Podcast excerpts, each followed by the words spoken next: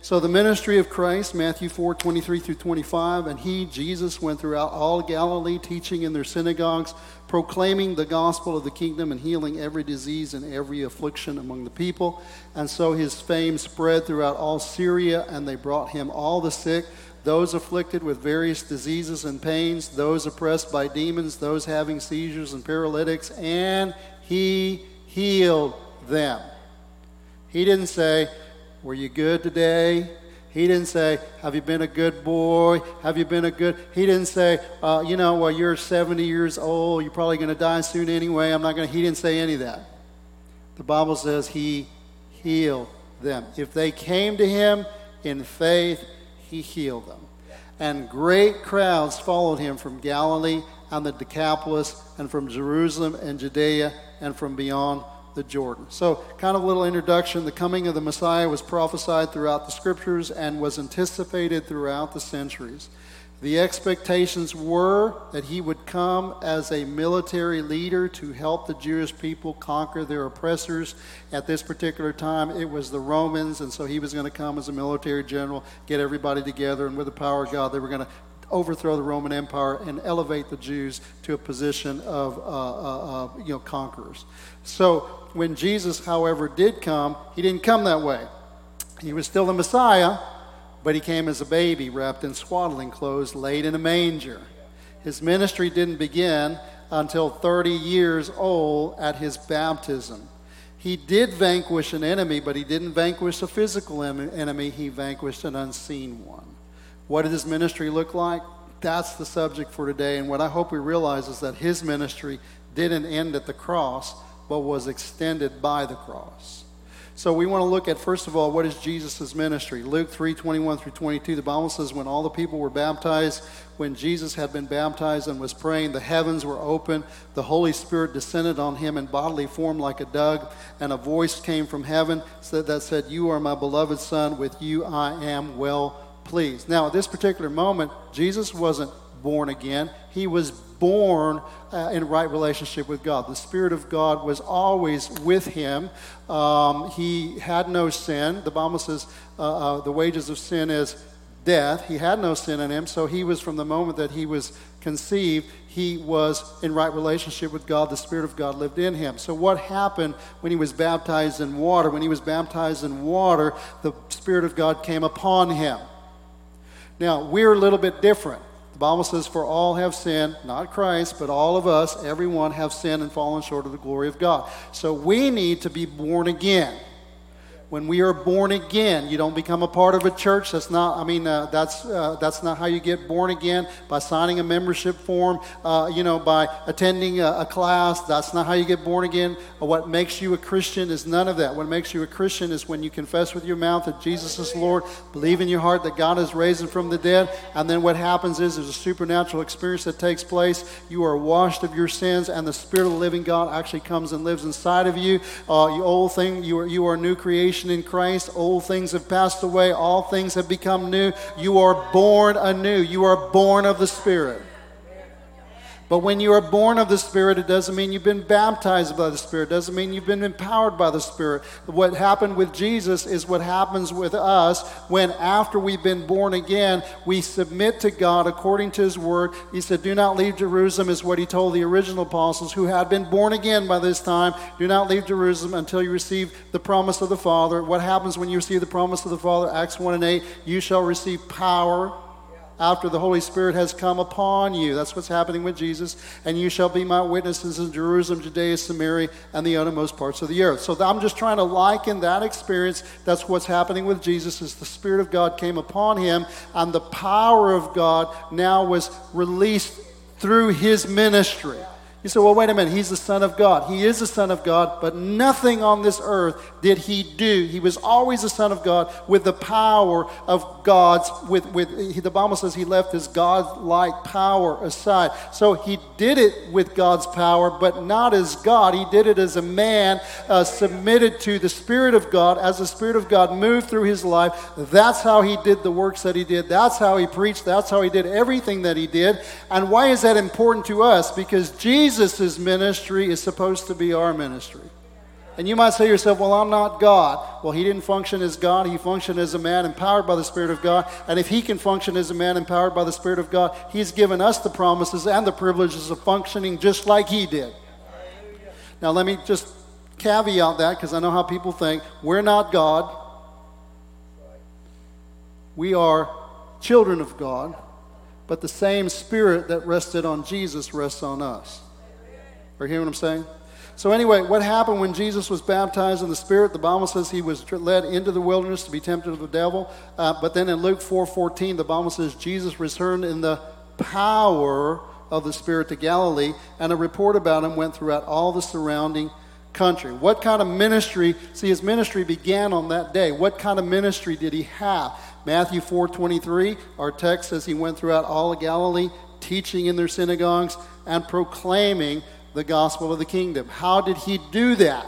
Luke 4 18 to 19. Jesus said, The Spirit of the Lord is upon me because he has anointed me he has empowered me. He has graced me to talk about, to proclaim good news to the poor. He sent me to proclaim liberty to the captives, recovery of sight to the blind, to set at liberty those who are oppressed, to proclaim the year of the Lord's favor. What this was, was a ministry of proclamation. It was a spirit empowered ministry. By the power of God, Jesus proclaimed the good news.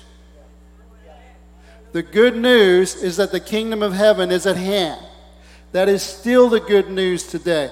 The better news for us is we experience the kingdom of God because of the work that Jesus did at the cross of Calvary. You cannot enter into the kingdom of heaven unless you have been born again. How do I get born again? I just told you. Whoever calls upon the name of the Lord shall be saved. It was a ministry of proclamation. And I want to tell you today, and we'll get into this here in a minute, is that as, as we allow the Spirit of God to empower us, it, He gives us the power to do what many of us struggle to do on our own. It's the anointing of God that equips us, not yes, to preach, but I don't want to define it and, and, limit it to just preaching, but it's the anointing of God that actually empowers us to tell people about Jesus. You say, Well, I'm not a preacher, but all of us are supposed to tell people about Jesus. Amen? So, how do we do that? Uh, well, the way Jesus did it. He, had a ministry of proclamation empowered by the Spirit of God, but he also had a ministry of demonstration. Matthew 4 23. And healing every disease and every affliction among the people. So his, he not only talked about the good news, he demonstrated the good news. It's one thing to say, hey, uh, if you're sick, come and I want to give you a good message. That's great. But if you're sick, you don't just want a good message, you also want somehow something to change in your life. So Jesus would preach about the good news, and then he would pray with them, and he would pray with them. Then the Bible says in, in uh, uh, Acts ten thirty eight, he went around. Do, he was uh, Jesus was anointed with the Holy Spirit and power, and he went around doing good, healing all those who were afflicted of the enemy, for God was with him. So it was a ministry of demonstration. His fame spread uh, can also be understood as the report of him spread, because we have this kind of weird thing about this word fame. So if you use the word report instead of fame, the report of him spread. So while Jesus was working in the fear that he was allotted at the moment, he said he came into his own, and his own received him not. He said, Don't leave the territory of Israel. In his particular case, he was limiting his preaching ministry to the territory of Galilee. That's where he was at. So he never left uh, uh, for that first couple of years of his ministry. He would go to Jerusalem every so often, but basically he worked in Galilee. And um, the works, while he was in some sense confined to that area, the report of him was not. And that's what's interesting to me when I first read this passage. The Bible says his fame or his report spread throughout all Syria, and they brought him all the sick those afflicted with various diseases and pains, those oppressed by demons, those having seizures and paralytics, and he healed them. And great crowds followed him from Galilee and the Decapolis, from Jerusalem, from Judea, and from beyond the Jordan. So, anyway, I decided to look all these up. Jesus was in one particular area called Galilee. And if you look all these up, the Bible says, and the report of him went everywhere. So it didn't just stay in Galilee, it went all the territories around Galilee. And then the Bible says, when the report of him went through all these areas, they brought to him the sick, the diseased, all those that were paralyzed, that needed healing. They brought to him from this territory, from this territory, from this territory, from this territory, from this territory, all the surrounding territories that heard about what Jesus was doing in that little center section where he was having uh, uh, his ministry taking place, they said, I want to go be a part of that. And they didn't have buses. They didn't have trains. They didn't have planes. They didn't have automobiles. Sounds like a name for a movie, doesn't it? They didn't have any of that. So what did they do? They didn't care. They loaded up the sick. How did they do it? I don't know. Maybe some people had to come on a crutch. Some people had to come being carried by others. But they weren't bringing whole people. They were bringing unwhole people that were lame. They were sick. They were diseased. They had all these kind of things. But they heard the report of what Jesus was doing. What was he doing? He was proclaiming, but he was also demonstrating. And when they heard, you see, there's a lot of people today proclaiming, and the gospel is going about everywhere, but Jesus doesn't want to limit what he does to proclamation. There is some kind of, of uh, understanding going around in churches today that there is no more demonstration anymore. That's hogwash. That's what the enemy wants us to believe. And we're not saying that, the, that, that these people that, that, that, are, that are, are, are, proclaiming that are the enemy. What we're saying is they've been deceived by the enemy. And they're, they're not allowing the power of God that God wants to demonstrate. How do you know He wants to demonstrate? Because Jesus Himself was the actual representation of the Father. This is the heart of God. If you want to know what the heart of God looks like and what God's will is, look at Jesus. And if Jesus is doing this and this is what is happening, then my contention is, and where we're going to go today, is that he wants to do the same thing today. You have to have proclamation. we we thank God for proclamation. Even those that don't believe in demonstration, I thank God for proclamation. They're doing a wonderful job proclaiming. We just got to add to that demonstration. Why are people coming to church anymore? Because they're hearing, but they're not, they're not receiving. They're not, their lives aren't being touched. The power of God has to be released. It's good to have a, a, a something ready for you when you die. We want to make sure that everybody is saved, but God doesn't want you to have a good experience when you die. He wants you to have an abundant life here when you live. He said, Can you prove that to me? John 10 and 10. The thief cometh but to steal, kill, and destroy, but I have come that you may have life he doesn't say, I came that you might have a good death. You ever thought about that? He said, I've come that you may have life, and life more abundantly. What does that abundant life look like? Jesus, full of Holy Spirit and power, went around doing good, healing all who were oppressed by the devil, for God was with him. You say, well, we pray for people and we don't see all. No, the bar is at all. We maybe see some, but we're not going to stop until we see all. He said, Well, what if you don't ever see all? Well, we're going to shoot for all because that's what Jesus demonstrated for us, right? And so, well, what if I come and I get prayed for and I don't receive? Come back again. Well, what if I come back again and I don't receive? Come back again. See, the bar is all. All of us are encompassed by all. And you say, well, well, if I get prayed for more than once, is that not having faith? Not to me. To me is I didn't get it the first time. I believe God I'm supposed to get it, so I'm going to keep doing whatever I got to do until I receive. Because the Bible says all the promises of God are yes. To which we come into agreement by saying, Amen. We put faith to His Word. We mingle the Word of God with faith. As we mingle the Word of God with faith, the power of God is released into our life. let me just say this as, as an aside. So we're going to pray for people this morning. Some people we pray for, man, you're going to get the whole, how you call it, kit and caboodle. You're going to get it all. I mean, boom, you're going to get everything. Sometimes when we get prayed for, however, the Bible says they lay hands on the sick and they shall recover. So, in other words, you'll get something, but you may not see a complete recovery until a day, a two days, a week, or whatever the case may be. But you'll get better and better and better over a process of time. We, we believe that. Why do you believe that? Because the Word of God teaches us that. So, what do I do if I don't get uh, healed right away? I mean, I get prayed for, but I don't keep the switch of faith on. That's what Kenneth Hagin used to say. I like that. He said, just keep the switch of faith on. Don't turn the switch off. Right? Because when something does start happening, you got that switch off, there's no connection. Just keep the switch on, and whenever that power is released, it's going to go where it needs to go. Why does it work that way? I don't know. I can't explain to everything about God. I just can't. I just know this is how it works. Now, some of you get prayed for, and when we get prayed for, you will get, um, and we've, we've explained this before, but I just feel, I, I feel led to explain it again this morning. He said, when you go to the doctor and you get a prescription, sometimes they'll give you one dose of something and that's it. But that's very rare. Most of the time, when I've gotten, uh, I go to the doctor, he says, okay, you need to take this pill and you need to take uh, uh, 200 milligrams and you need to take it uh, three times a day, 10 days in a row. Right? Okay. So now, now just hold on, Miss Lucy, because I'm not finished yet. I've got an illustration here. All right.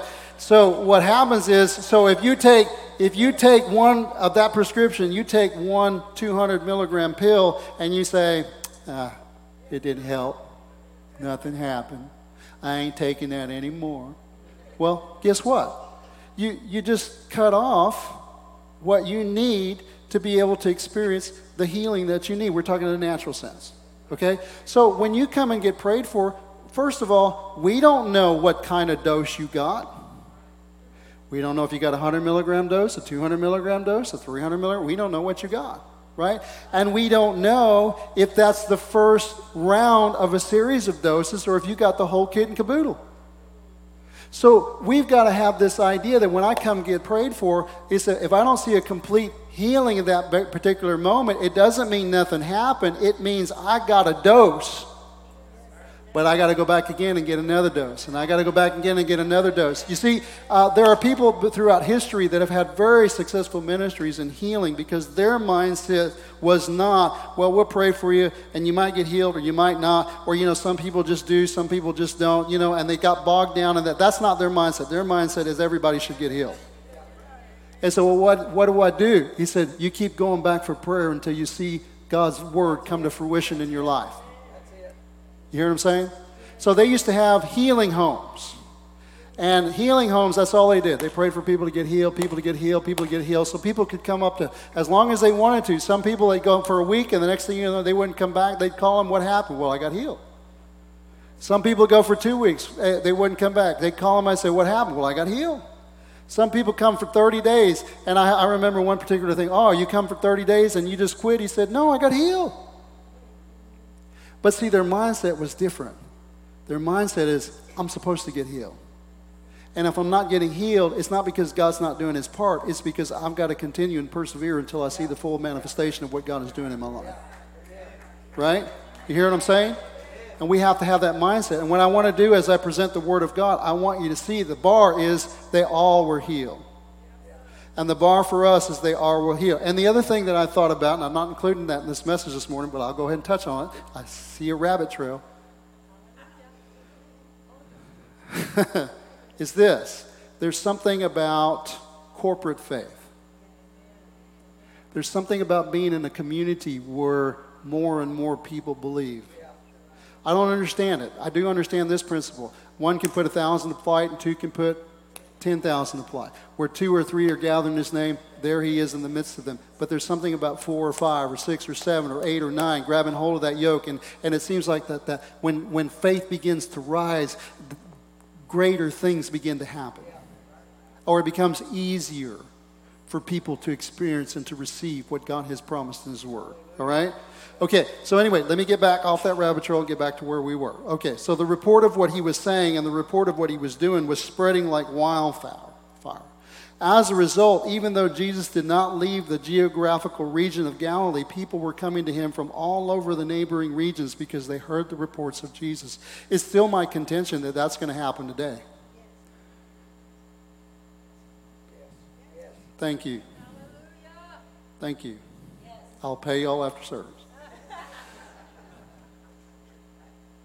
Everybody said, huh? No, it's my contention. This is what's supposed to happen today.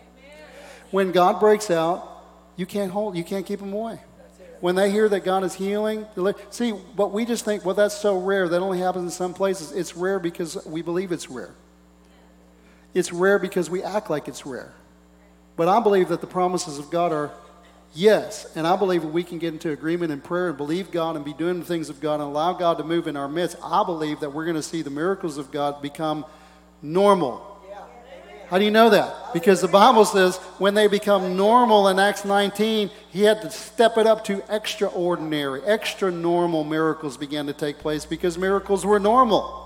And what happens when they hear that God is moving? Well, I, you know, eh, people used to say, like, there's a spa that you can go to in France. And if you go to this spa and you do everything they tell you to do, you could be healed. People would fly, spend thousands of dollars to go to a spa. Or there's this place in the desert. If you go over there, do what they, you know, when you're sick, you'll do anything.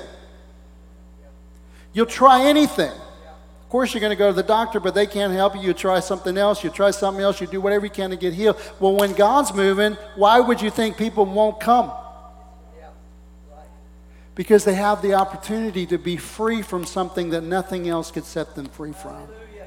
And that is the God that we serve. Amen. So, anyway, as the reports of him went everywhere, uh, uh, people from all the neighboring regions uh, began to come because they heard the reports of Jesus. So, the second point we're going to look at is Jesus' ministry ex- extended. Matthew 9 36 through 10 1. When he saw the crowds, he wasn't disappointed. When he saw the crowds, he had compassion for them and because he had compassion for them, because they were harassed and helpless like sheep without a shepherd, he said to the disciples, The harvest is plentiful, but the laborers are few. I need help. I need more people. Therefore, pray earnestly to the Lord of the harvest to send out laborers into his harvest field. And at that particular time, he called to him his twelve disciples and gave them authority over unclean spirits to cast them out and to heal every disease and every affliction. Jesus recognized the enormity of the work and realized now was the time to extend his ministry through the disciples that were with him. He brings them to himself and he authorizes them to go forth and do what he himself had been doing. What was their ministry going to look like? They were going to go forth teaching and they were going to go forth healing, just as Jesus was doing. Proclamation and demonstration. You listening to me? So the 12 proclaimed and demonstrated. Luke 9, 1 through 6, he called the 12 together, gave them power and authority over all demons and to cure diseases.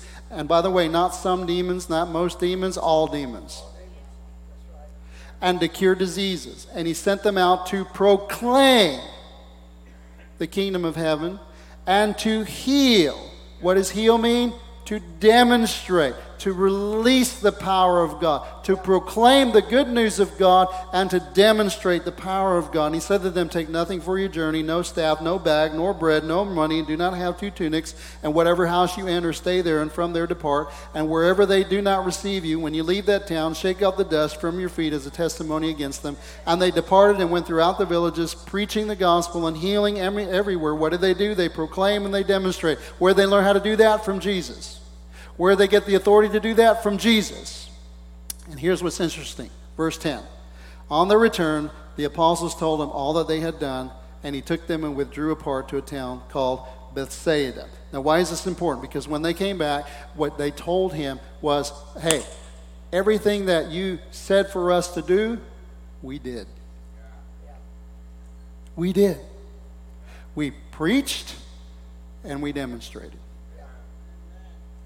We did what you did because you said we could do it. We didn't we had doubts about it, but we did it. We obeyed.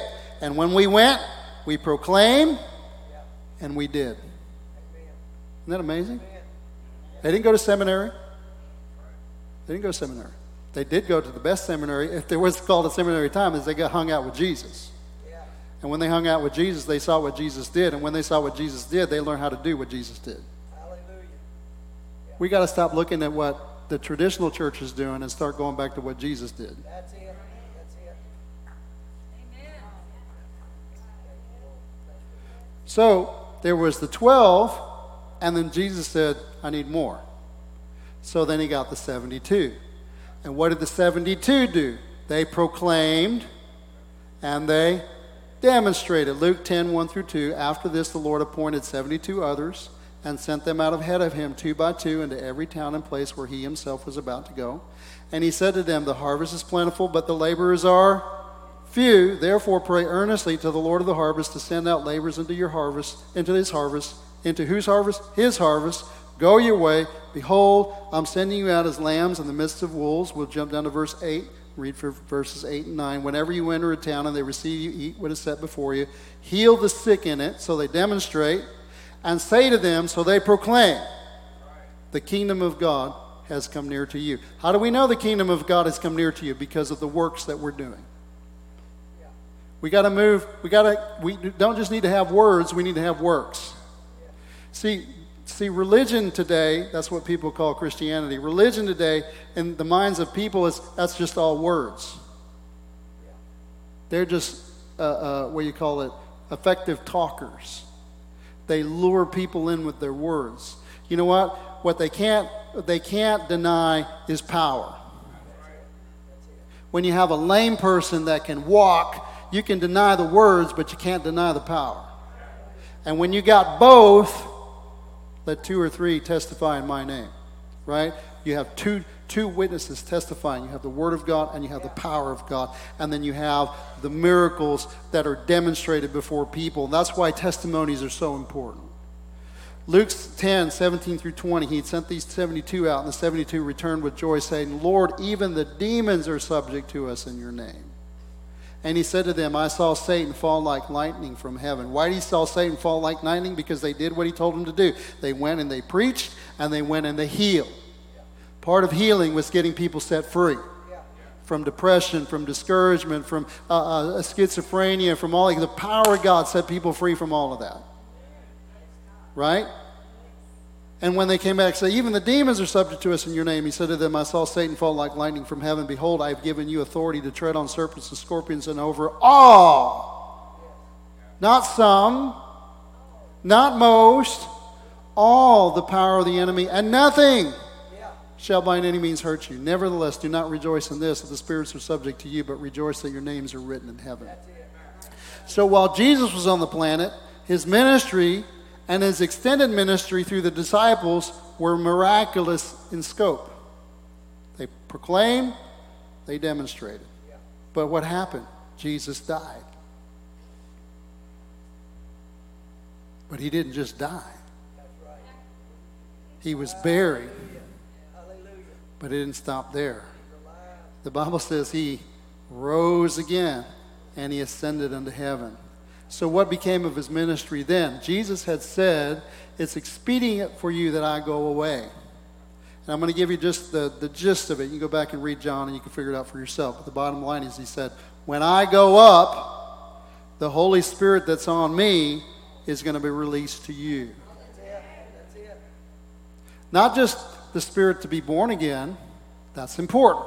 We're never going to minimize, minimize being born again. That is so important. Because what good is it to have power and not have your name written in the book of life? But we're not going to minimize the work of the Spirit by limiting it, limiting it to just being born again, because it's not just power to get you a good, uh, uh, uh into heaven, it's power to change the life of others through you. So Jesus' ministry after he ascended through the church then. That's the third point. Matthew 28, 18 through 20. Jesus came and said to them, All authority in heaven and on earth has been given to me. So if Jesus has all authority, how much authority does the devil have? None. And Jesus, in his authority, tells his disciples, Go therefore and make disciples of all nations, baptizing them in the name of the Father and of the Son and of the Holy Spirit, teaching them to observe all that I've commanded you. And behold, I am with you always to the ends of the age. It is a ministry of proclamation.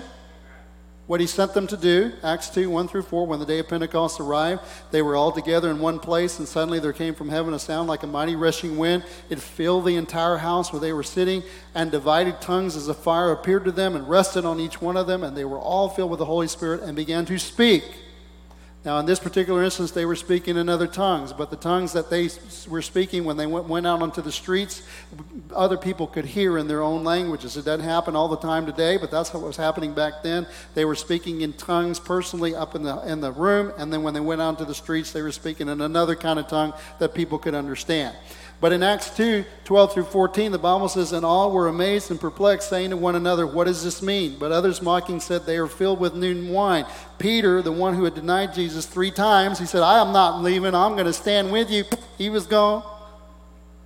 But what happened now? Power of God was released into his life. When the power of God was released into his life, when he saw this whole crowd gathering around him not looking too good, he didn't decide to run. He decided to stand up because now it wasn't just Peter, it was Peter and the Holy Ghost. And Peter, standing with the eleven, lifted up his voice and addressed them. So, what is he doing? He is proclaiming, right? Men of Judea and all who dwell in Jerusalem, let this be known to you and give ear to my words. And bottom, bottom line is what he said. He preached a John the Baptist sermon. He said, Jesus was crucified by you. And they didn't crucify him. They said, What must we do to be saved? And in Acts 4, 42 through, uh, uh, I don't have that in there, but he said, believe in the Lord Jesus Christ, and you and your you, you and all those who are far off will receive uh, the gift of salvation and the Holy Spirit as well. So anyway, Acts 2, 42 through 43, the Bible says after that day, 3,000, I think it was 3 or 5,000, I think it's 3,000 were added to the church. And the Bible says, and they, all the church, devoted themselves to the apostles' teaching. So what were they doing? Proclaiming and to fellowship you can't fellowship if you don't belong to a church. Right? I don't need to go to church to be a Christian. That's a bunch of hogwash. That's a lie from the pit of hell. That's a deception the enemy's given you to try to keep you uh, uh, from the strength that you need to be able to function in the way God wants you to function. I don't have time for that today. I'm just telling you, that ain't God. That's a deception. You can't have fellowship if you're not around other Christians. And going and attending a church is not fellowship because you don't know anybody. Coming in and then leaving and never talk, that's not fellowship. God wants us to have fellowship. They devoted themselves to the apostles' teaching, to fellowship, to the breaking of bread, and prayers. And what happened? Awe came upon every soul, and many wonders and signs were being done. The context is in the church through the apostles. Well, you have proclamation and you have demonstration, right? In Acts 4 29 through 33, Peter gets up after they've been told, You're not going to talk about the Lord anymore. He gets up, goes back to the church, and they say, We're not going to do that. We're going to believe the Lord. And they pray and they say, Now, Lord, look upon their threats. Threats didn't go away. Right? They're not going to eliminate that button on Facebook that says you can't be unfollowed, that say you can't be not liked. I'm being persecuted. Why? Three people not like me today.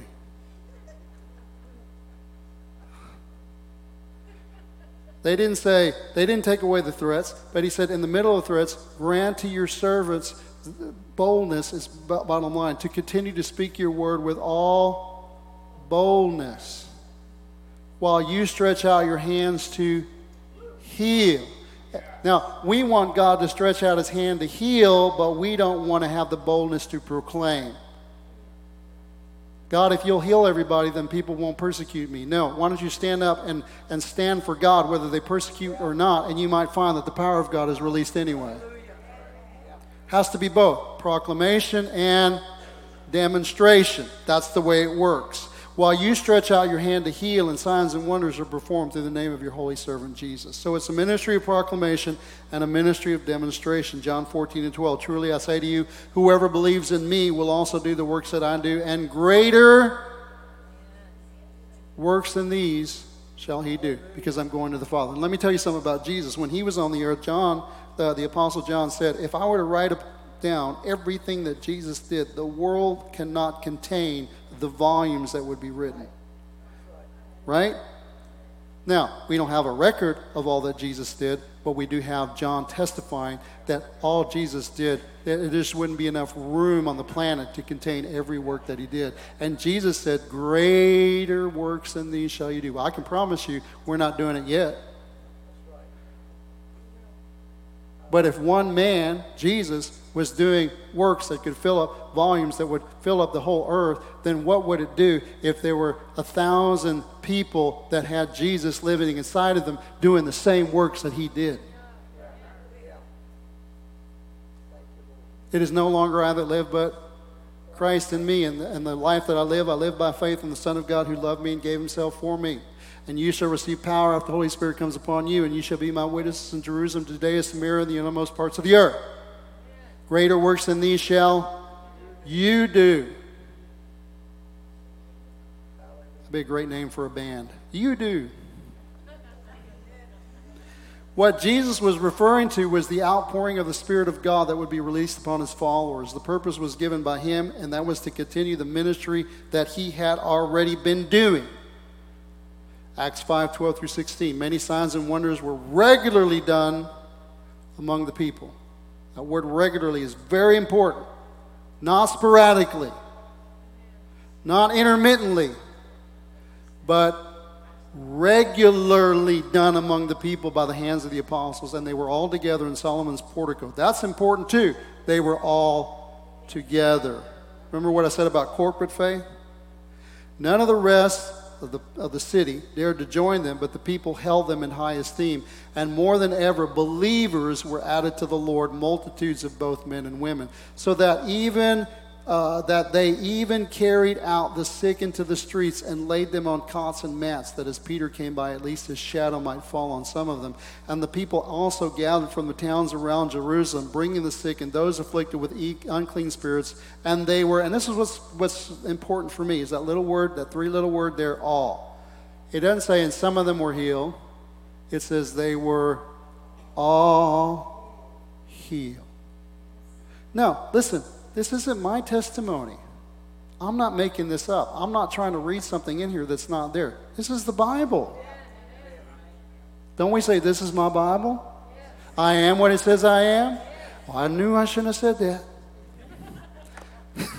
that. Acts 6 and 8. Stephen, full of grace and power, was doing great, not just wonders and signs, he was doing great wonders and signs among the people. Acts 8, 48, 4 through 8. And the crowds with one accord, for, yeah, were paid attention to what was being said by Philip when they heard him and saw the signs that he did. For unclean spirits, crying out with a loud voice, came out of many who had them, and many who were paralyzed or lame were healed. So there was much joy in the city. So what was Philip doing? He was proclaiming and he was demonstrating. Acts 19, 11 through 20, God was doing extraordinary miracles by the hands of Paul. I didn't put this in there, but Paul had been teaching in the school of, uh, what's the name of that? School of, huh?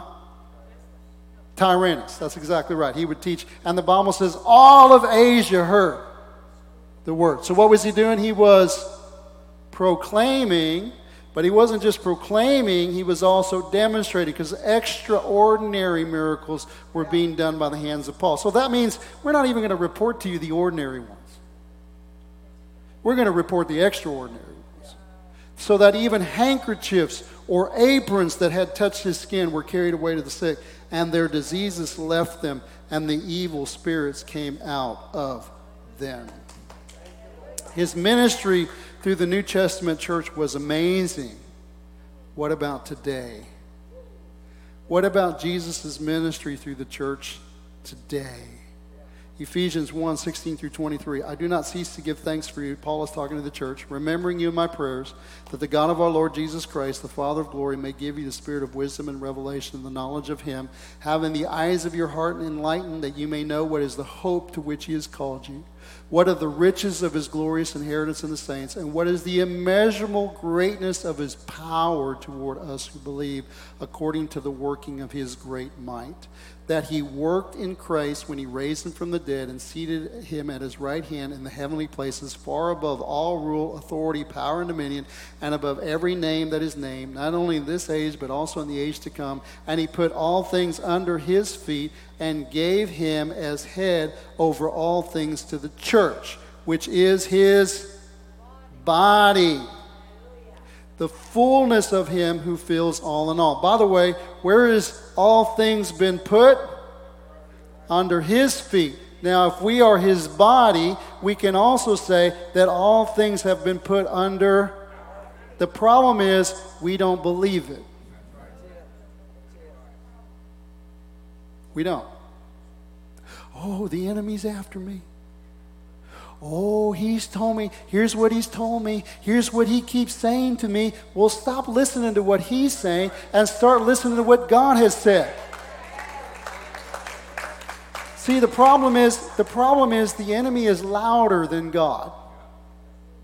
And he talks more vociferously than the Lord. And so the enemy's screaming and shouting how you're defeated, how you're lost, how nothing's going to happen. You're going to hell. You committed the unpardonable sin. You'll never be healed. You know, God doesn't love you. He doesn't care about you. God's trying to keep stuff from you. He's constantly screaming that. And the Lord is just saying, I've, I've, I've, I died for you. I've given you all authority over serpents and scorpions. I've given you the armor. Uh, uh, uh, what is it? Uh, we wrestle not against flesh and blood, but against powers, principalities, rulers, spiritual wickedness, high places. Uh, how does the rest of that go? Yeah, and what is the armor? Yeah. Yes, and what's the armor part? Put on the armor of God. So He's given us armor to put on. But you know what? It doesn't do you any good if you don't walk in the armor. It doesn't do any good if you don't wield the sword of the Spirit. It doesn't do any good if you don't uh, exercise the authority He's given to you. Well, God, please do something. I've already done something. Now take the armament that I've given you and use it. I can do that? Yes. You can do that. What I want you to see is that Jesus is seated at the right hand of the Father and has been given all rule and authority. He is made the head of the church. Oh my gosh, I'm running late, aren't I? Okay. I, I just wrap it up and we'll finish next week. Is that right? Oh, you want me to keep going? What about you agree with that, Lewis? Okay, Lewis says we're going to keep going, so we're going to keep going, right? So if you have a problem with it, talk to Lewis. What I want you to see is that Jesus is seated at the right hand of the Father, has been given all rule and authority. He's made a head of the church. That means the church is the body of Christ. We are the way Christ accomplishes his will, and might I say, his ministry to the world. Mark 16, 15 through 18. He said to them, Go into all the world and proclaim the gospel to the whole creation, so you have proclamation. Whoever believes and is baptized will be saved. That word saved means much more than just I got a ticket to heaven, it means made whole. Spirit, soul, body, relationships, finance, every dimension. Paul says, I'm not ashamed of the gospel of Jesus Christ, for it is the power of God to make you whole for your salvation. And what, how do we, how do we, how do we uh, access that? Uh, to those who believe. And these signs will accompany those who believe. So not only have you proclamation, but you have demonstration. In my name, uh, the, uh, the, uh, they will cast out demons. They will speak in new tongues. They will pick up serpents with their hands. And if they drink any deadly poison, it will not hurt them. They will lay hands on the sick and they will recover. In other words, the dynamic is here. When you go out there and do what I tell you to do, don't be worried about what the enemy can do for you because the enemy has no power and authority over you. You have power to trample upon him. It is a ministry of proclamation. Romans 10, 14 through 15. How will they call on him in whom they have not believed? How are they to believe in him of whom they have never heard? And how are they to hear without someone preaching? I got news for you. I can't go into the plants, but you can. I can't go into your home, but you can. I can't go into your schools, but you can. Are you hearing what I'm saying? We're all supposed to proclaim. How are they going to hear unless someone tells them? And how are they to preach, or how are they to proclaim, or how are they to tell unless they are sent? He already said, Go therefore into all the world. We have been sent, we have a mission. And the Bible says, How beautiful are the feet of those who preach good news. It's supposed to be a ministry of proclamation and a ministry of demonstration. Romans 1:16, I already quoted that to you. I'm not ashamed of the gospel because it's the power of God for the salvation to everyone who believes. How are they going to believe if they don't hear? Acts 1 and 8. You Turn to someone and say, He's talking to you. And you can turn back and say, No, no, I think He's talking to you. You will receive power when the Holy Spirit has come upon you, and you will be my witnesses in Jerusalem, Judea, Samaria. He said, Well, we don't live over there. And to the ends of the earth. We do live there. All who have believed and been born of the Spirit are now part of the body of Christ. Christ's ministry continues through those born of and empowered by the Spirit. To what purpose? they are to be his witnesses in the earth. In short, we are to continue the ministry that he began. What does that ministry look like? Well, we've already said it's a ministry of proclamation and it's a ministry of demonstration. The ministry is the same, it's just to continue through you and I.